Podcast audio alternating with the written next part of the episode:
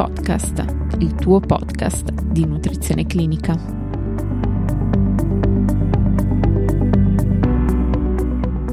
Benvenuti a tutti. Oggi, grazie al contributo della collega, la dottoressa Papale Viviana Rita, dietista libero professionista, laureata presso l'Università degli Studi di Catania che attualmente opera in questa provincia, parleremo delle reazioni avverse agli alimenti e a seguire approfondiremo questo argomento parlando della loro relazione con le tecnologie alimentari.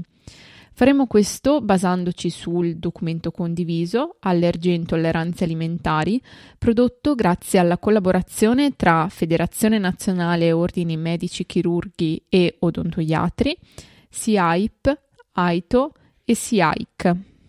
Lascio quindi la parola alla collega che approfondirà questa tematica. In questa puntata ci baseremo sul position statement di SID, ADI, AMD, ANDID, SINU, SINUPE e SIO su allergie, intolleranze alimentari e terapia nutrizionale dell'obesità e delle malattie metaboliche. Le reazioni avverse agli alimenti possono essere classificate in tossiche e non tossiche. Tra le tossiche ricordiamo quelle da contaminazione batterica come la sindrome sgombroide, quelle da contaminazione da tossine e quelle da contaminazione da sostanze chimiche di sintesi. Tra le non tossiche o da ipersensibilità distinguiamo le reazioni immunomediate e le reazioni non immunomediate, ovvero le intolleranze alimentari. Le reazioni immunomediate possono essere IgE mediate, ovvero le allergie alimentari, miste, quindi IgE e cellulomediate, come le gastroenteropatie osinofile, e non IgE mediate, come la enterocolite da proteine alimentari, la celiachia o la sindrome sistemica da Nichel. Le allergie IgE mediate sono le uniche veramente pericolose per la vita e la diagnosi in questo caso si basa sulla storia clinica, sull'utilizzo eventuale di test allergologici in vivo ed in vitro, sulla dieta di esclusione e sul test da provocazione orale, che è il test gold standard. Le intolleranze alimentari, che si manifestano con sintomi e segni a carico dell'apparato gastrointestinale, includono reazioni enzimatiche, come l'intolleranza al lattosio o il favismo, reazioni farmacologiche, ossia risposte a componenti alimentari farmacologicamente attivi come tiramina, istamina e caffeina, o reazioni indefinite, ossia risposte su base psicologica o neurologica come la food aversion o la rinorrea causata da spezie. L'approccio diagnostico nel sospetto di un'intolleranza alimentare è basato innanzitutto sull'anamnesi, tuttavia per quanto riguarda l'intolleranza al lattosio, la diagnosi si basa sull'esecuzione del breath test e per le intolleranze da meccanismi non definiti è possibile effettuare il test di provocazione con la somministrazione dell'additivo sospettato. Per quanto riguarda la malattia celiaca, che rientra tra le reazioni avverse immunomediate ma non IgE mediate, la diagnosi si basa su vari step consecutivi, che prevedono il dosaggio degli anticorpi antitrasglutaminasi tissutale IgA e IgG, il dosaggio degli anticorpi antiendomisio come conferma, il dosaggio degli antipeptidi di amitati della gliadina IgA e IgG, la valutazione dell'assetto genetico HLA di Q2 di Q8 ed infine l'esofago gastroduodenoscopia e la biopsia duodenoscopia digionale, da effettuarsi sempre nel soggetto adulto a conferma della diagnosi. A fianco alla celiachia ritroviamo una condizione recentemente descritta, detta non celiac gluten sensitivity, in cui è presente la sintomatologia tipica della celiachia, ma non è presente l'atrofia villosa della malattia celiaca, e per cui la diagnosi differenziale va effettuata rispetto alla malattia celiaca, appunto, ma anche all'allergia al grano. Accanto alle procedure comunemente utilizzate nella diagnosi di reazione avversa agli alimenti, esistono vari test alternativi per i quali manca un'evidenza scientifica di attendibilità e pertanto non devono essere prescritti. I medici e tutti gli operatori sanitari coinvolti nel trattamento dell'obesità hanno il dovere di informare i pazienti che l'uso di questi metodi nel trattamento del sovrappeso e dell'obesità non solo non è basato sulla scienza e non produce ovviamente risultati a lungo termine, ma può essere anche molto dannoso per la salute. Per essere dunque preparati, vediamo alcuni di questi test.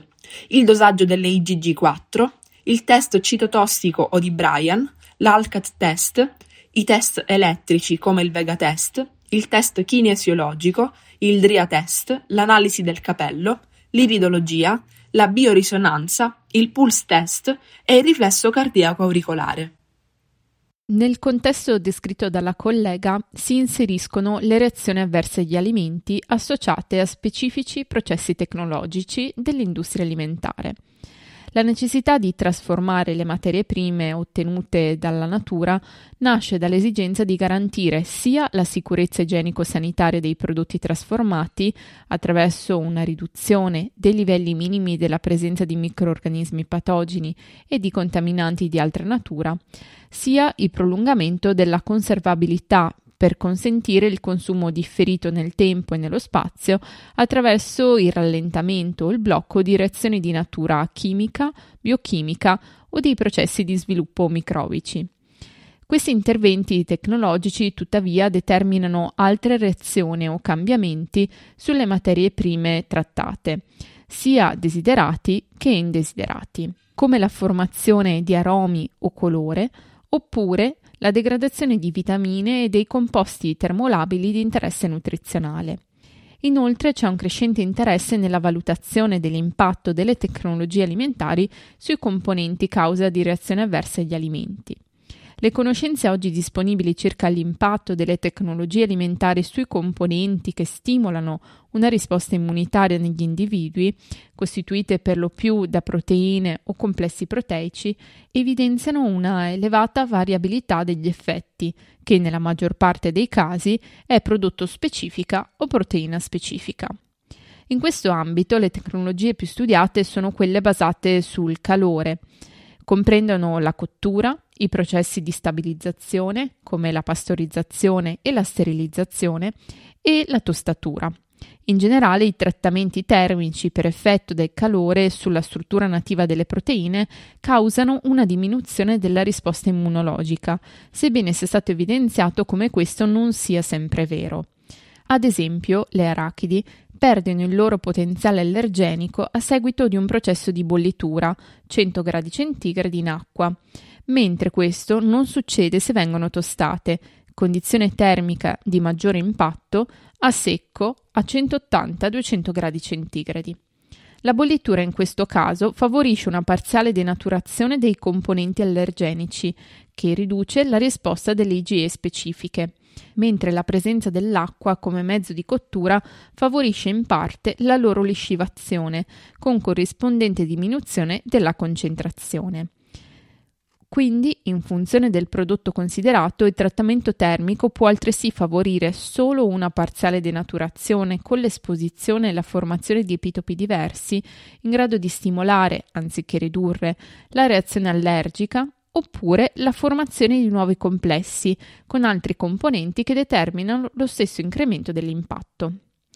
Gli studi finora condotti sui trattamenti termici evidenziano una rilevante potenzialità di annullare la comparsa della reazione immunologica, ma nella maggior parte dei casi l'effetto non è tale da garantire completamente la sicurezza per il consumo da parte dei pazienti allergici. In tempi recenti è stato studiato anche l'impiego di trattamenti ad alta pressione per verificare l'effetto sulla risposta immunologica. I trattamenti ad alta pressione possono infatti dare luogo a cambiamenti strutturali delle proteine e pertanto alterare la conformazione e il potenziale allergenico delle proteine alimentari. Inoltre, le alte pressioni possono anche ridurre i potenziali rischi di allergie di alcuni alimenti senza eliminare le proteine allergeniche stesse ma favorendone l'estrazione o il rilascio delle membrane e delle strutture nelle quali sono contenute, rendendo successivamente più facile la loro rimozione da parte di enzimi idrolittici. Di particolare interesse risultano alcuni studi condotti sugli effetti di trattamenti enzimatici su specifici alimenti o substrati alimentari a base di proteine. Tali trattamenti degradano attraverso l'idrolisi le specifiche proteine causa di reazione allergica, ne possono causare la completa scomparsa e quindi evitare la comparsa della risposta immunologica IgE mediata. Importanti risultati sono stati ottenuti anche dalla combinazione di trattamenti enzimatici associati a nuove tecnologie. In tempi recenti è stato anche evidenziato come pane e prodotti da forno ottenuti da impasti acidi presentano, a differenza di quelli ottenuti con il classico lievito di birra, una minore risposta immunologica. Infatti alcuni microorganismi impiegati nella produzione di questi impasti, quali batteri lattici e bifidobatteri, favoriscono la degradazione di epitopi IgE reattivi da parte di enzimi digestivi. Un aspetto sostanziale nella valutazione dell'impatto delle tecnologie alimentari sulle reazioni avverse agli alimenti è l'interazione tra i componenti di un alimento o di più alimenti favorite dal trattamento tecnologico. Un esempio è dato dal fatto che l'impatto immunologico di un latte sterilizzato è minore di quello pastorizzato, non solo per l'effetto sulla denaturazione proteica, ma anche a causa del fatto che parte delle proteine, siero, caseine o derivati, hanno in parte reagito con gli zuccheri del latte attraverso la reazione di Maillard, innescata dalle alte temperature, che determina la scomparsa di parte degli epitopi, causa della risposta immunologica. Stesso risultato si ottiene in prodotti da forno, anche di quelli di semplice composizione, ad esempio biscotti a base di farina, zucchero e uova, per effetto della stessa reazione. Tuttavia, ad oggi, le conoscenze di quest'ambito sono decisamente scarse. Di recente, oltre all'impatto delle tecnologie la ricerca sta sviluppando studi specifici sulle materie prime, sia vegetali che animali, per meglio comprendere la variabilità correlabile a varietà o specie o di razze associabili alla diversa genetica. Un ulteriore campo di studio e di approfondimenti futuri è quello offerto dalle ricerche inerenti alla capacità di indurre una stimolazione immunologica da parte di campioni di proteine dopo la loro digestione a diversi livelli gastrointestinali. In conclusione, occorre sottolineare che molte delle conoscenze relative all'impatto delle tecnologie alimentari sulle reazioni avverse agli alimenti si basano su studi effettuati con test in vitro, mentre risulterebbe importante poter effettuare studi in vivo o comunque in grado di poter simulare le condizioni umane. In questo ambito, l'interazione tra ricerca delle scienze degli alimenti e scienze mediche nell'identificazione delle condizioni ottimali per l'applicazione di interventi tecnologici finalizzati ad annullare le risposte IG immediate sarà un elemento necessario e determinante nello sviluppo di prodotti alimentari a basso o nullo impatto allergenico. Per oggi è tutto, vi do appuntamento alla prossima puntata. Ricordo che nelle note della puntata sono disponibili le fonti citate e un'infografica riassuntiva. Per ulteriori approfondimenti vi invito a seguirci nella pagina Instagram di NC Podcast e per qualsiasi informazione potete contattarmi all'indirizzo email info-ncpodcast.net. Ringrazio la dottoressa Papale per il suo contributo. you.